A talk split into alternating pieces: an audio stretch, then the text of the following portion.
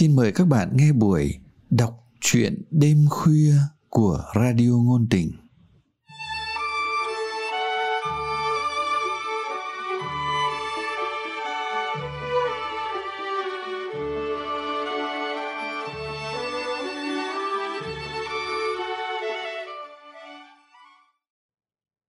Các bạn thân mến, trong chương trình đọc truyện hôm nay, chúng tôi mời các bạn nghe truyện ngắn Tim mình chật trội của nhà văn Võ Hồng Thu qua sự thể hiện của Lâm Ngạn.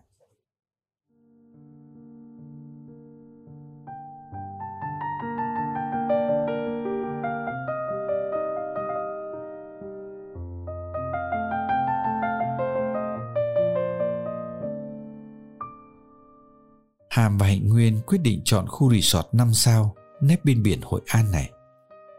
Tháng tư, khu nghỉ dưỡng nào cũng đặt kín người vào dịp nghỉ lễ. Bởi vậy, hai người quyết định đi luôn vào đầu tháng, lại giữa tuần. Hàm sẽ bay vào Đà Nẵng chuyến 10 giờ sáng, còn Hạnh Nguyên đã rời Hà Nội từ 8 giờ. Cả hai tuân thủ giao ước ngay từ ban đầu. Khi cùng ngã vào cuộc tình này, không bao giờ rước đèn trước mắt thiên hạ. Hồ sơ tình ái cần sạch tinh. Đơn giản vì Hạnh Nguyên là người của công chúng. Làm thủ tục check-in ở quầy lễ tân, Hạnh Nguyên có hơi chạnh lòng khi nhìn thấy cảnh cặp đôi díu dít nhận phòng. Cô gái thong dong ngồi ngả nửa người trên chiếc ghế da rộng. Tay đỡ hờ hững ly nước dưa hấu nhân viên khu resort lễ phép mang tới. Mắt cô ấy không rời người đàn ông của mình đang trao đổi gì đó với nhân viên lễ tân. Rồi người đàn ông tiến đến ngồi cạnh cô ấy. Lập tức cô gái đặt vào tay anh ta ly nước dưa hấu mát lạnh. Anh ta ngửa cổ, làm một hơi cạn luôn, nét mặt giãn hẳn. Mắt cô gái tiếp tục đeo bám anh ta. Yêu thương và sở hữu, Hạnh Nguyên ngồi một mình ở ghế bên này. Yên tâm theo dõi từng cử chỉ của cặp đôi qua cặp kính sấm màu. Không sợ bị cho là thô lỗ. Cái cách họ sở hữu hạnh phúc Nguyên sẽ bao giờ có được với người của công chúng. Đời tư không ngớt bị làm phiền. Hạnh nguyên có cảm giác sự soi mói của truyền thông thời nay khiến người ta khó mà sống bình thường được. Đôi khi, cô ước mình có thể chút gánh nặng làm người nổi tiếng cho ai đó mang dùm. Nói theo tư duy thông thường thì đó là cái giá của sự nổi tiếng. Nhưng thực ra, mình có muốn rúc vào cái kén ấm áp như một người đàn bà bình thường không? Chính nguyên cũng không muốn trả lời rõ ràng câu hỏi đó. Ít nhất vào lúc này.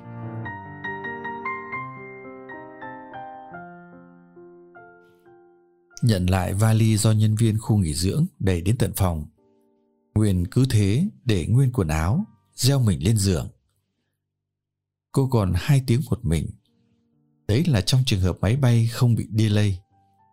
Căn phòng rộng thanh thang này, không phải nhà cô nơi cô bất cứ lúc nào cũng tìm ra một cái gì đó để dọn dẹp.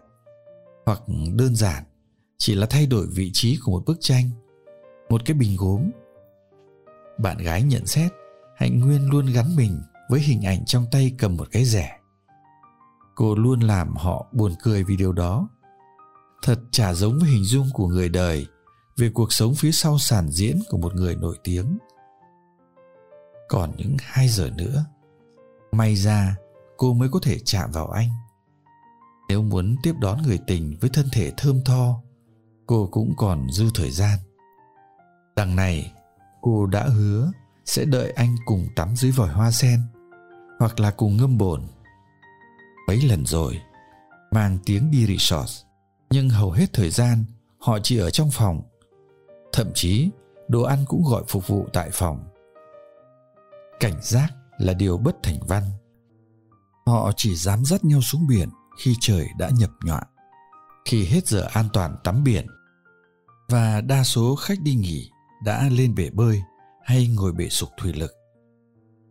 Bù lại, bao giờ họ cũng đặt phòng ocean view, để lúc nào muốn đều có thể nhìn thấy biển, dù chỉ là qua cửa sổ, thậm chí qua màn xương của lớp rèm voan mờ nhưng kỷ niệm với biển của họ thì phong phú cả hai cùng nhớ nhất là cái lần đang bơi anh bỗng dưng bị chuột rút Nguyên đã lặn xuống biển so bóp chân cho anh. Dù bình thường cô không phải là người bơi giỏi, thậm chí còn rất sợ lặn.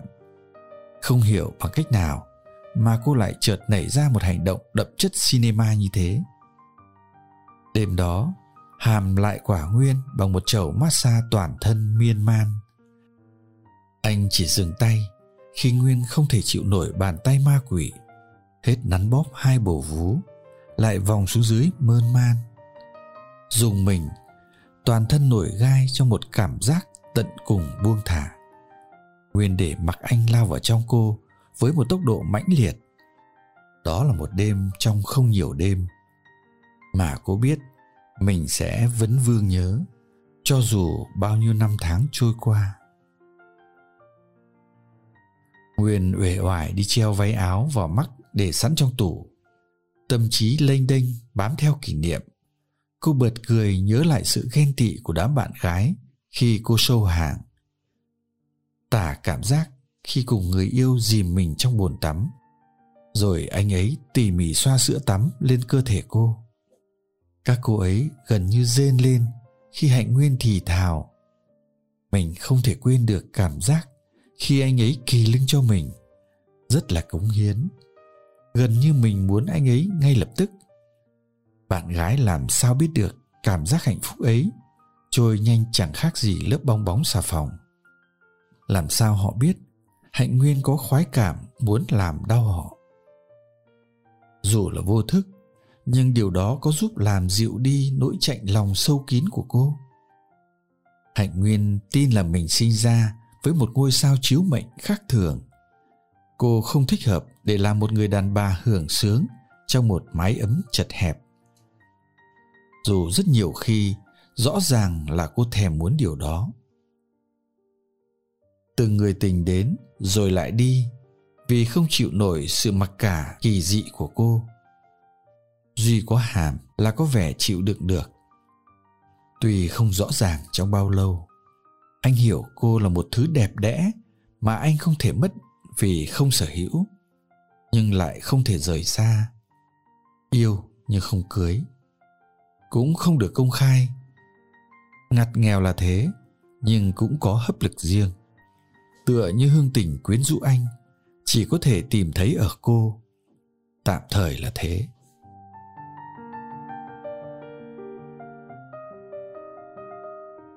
Tim hạnh nguyên muốn nhảy khỏi lồng ngực khi mobile hiện số của anh. Như vậy là anh đã rất gần cô. Chỉ cách có một cánh cửa phòng, đó lại là một quy ước khác của họ. Không bao giờ người đến sau bấm chuông hay gõ cửa. Đề phòng có sự nhầm lẫn, người đến trước sẽ quan sát qua mắt thần. Khi có tín hiệu từ mobile, cô không nhớ là mình đã ra mở cửa như thế nào và anh đã ôm thóc lấy cô. Bắt đầu từ đâu? Lý trí của cô chỉ hơi trở lại khi anh giật tung áo choàng bông. Vùi mặt vào bộ ngực đang căng lên, nóng rực mà nghiến ngấu. Anh đáp lại những cái đẩy ra đầy chiếu lệ của cô bằng những nụ hôn mạnh như dứt da, dứt thịt. Giữa những vỏ xoắn thô bạo, anh hồn hển tra khảo cô. Em cũng đang muốn thế này phải không? Nếu không sao lại trần chuồng chỉ khoác mỗi áo choàng thế này. Hạnh nguyên yếu ớt đáp, vì em đang định tắm, chờ anh lâu quá. Nhưng cô làm sao qua mắt nổi người đàn ông đã thuộc cô đến từng mm không chỉ thể xác, anh luôn đọc đúng tâm trạng cô, thậm chí đón lõng từng lời nói, hành động của cô. Thâm tâm, hạnh nguyên biết rằng không phải hàm mà chính cô mới là người khó có can đảm rời xa mối quan hệ này. Anh, người duy nhất thưởng thức được trọn vẹn cô, một đám mây vẩn vơ. Đúng như cách cô muốn, cô bao giờ cũng yêu vẻ phóng túng, vẻ như hơi bất chắc nơi anh. Như bây giờ, khi anh vội vã vập vào cô khi cánh cửa phòng vừa khép lại, như thể lâu lắm rồi họ không gặp nhau. Như không thèm biết trước mặt họ còn cả vài đêm ân ái.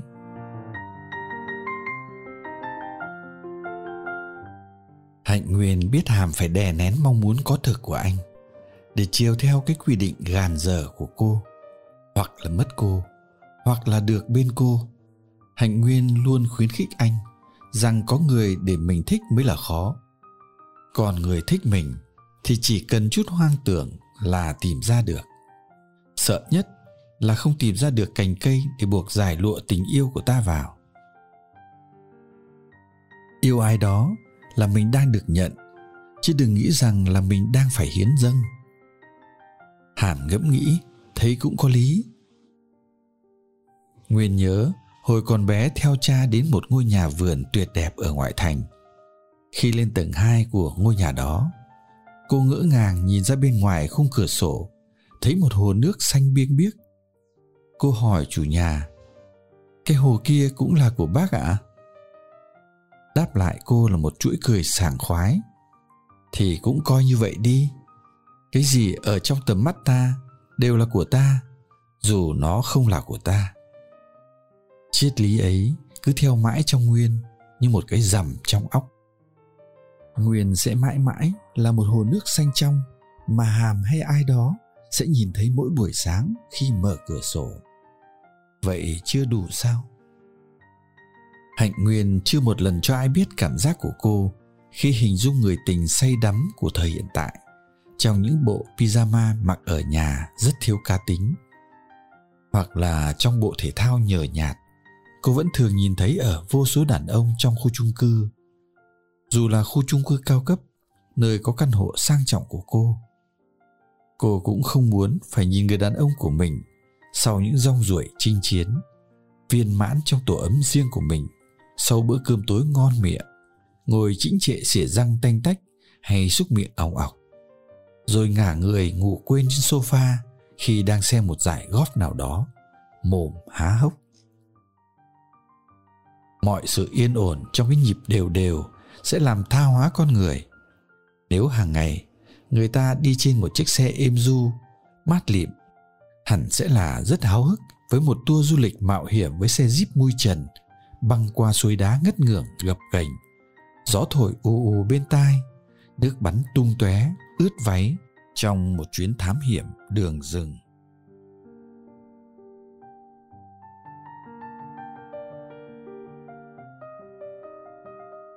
Thật tệ, gương mặt khác của hạnh phúc là cũ nhàm.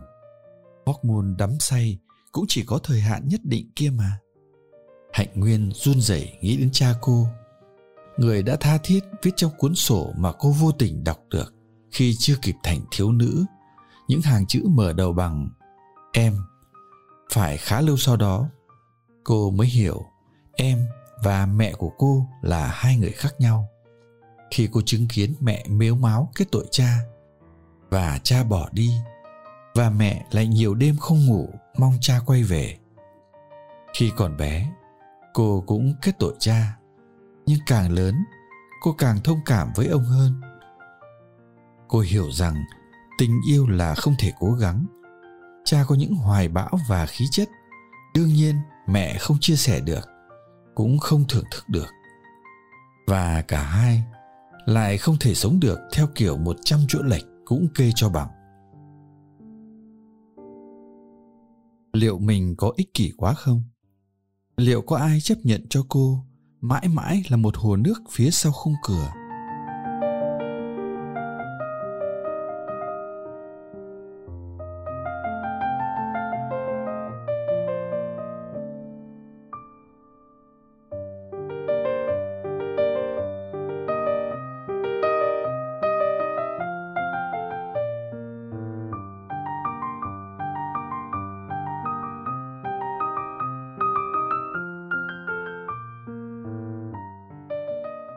Các bạn thân mến, các bạn vừa nghe xong chuyện ngắn Tim mình chật trội của nhà văn Võ Hồng Thu.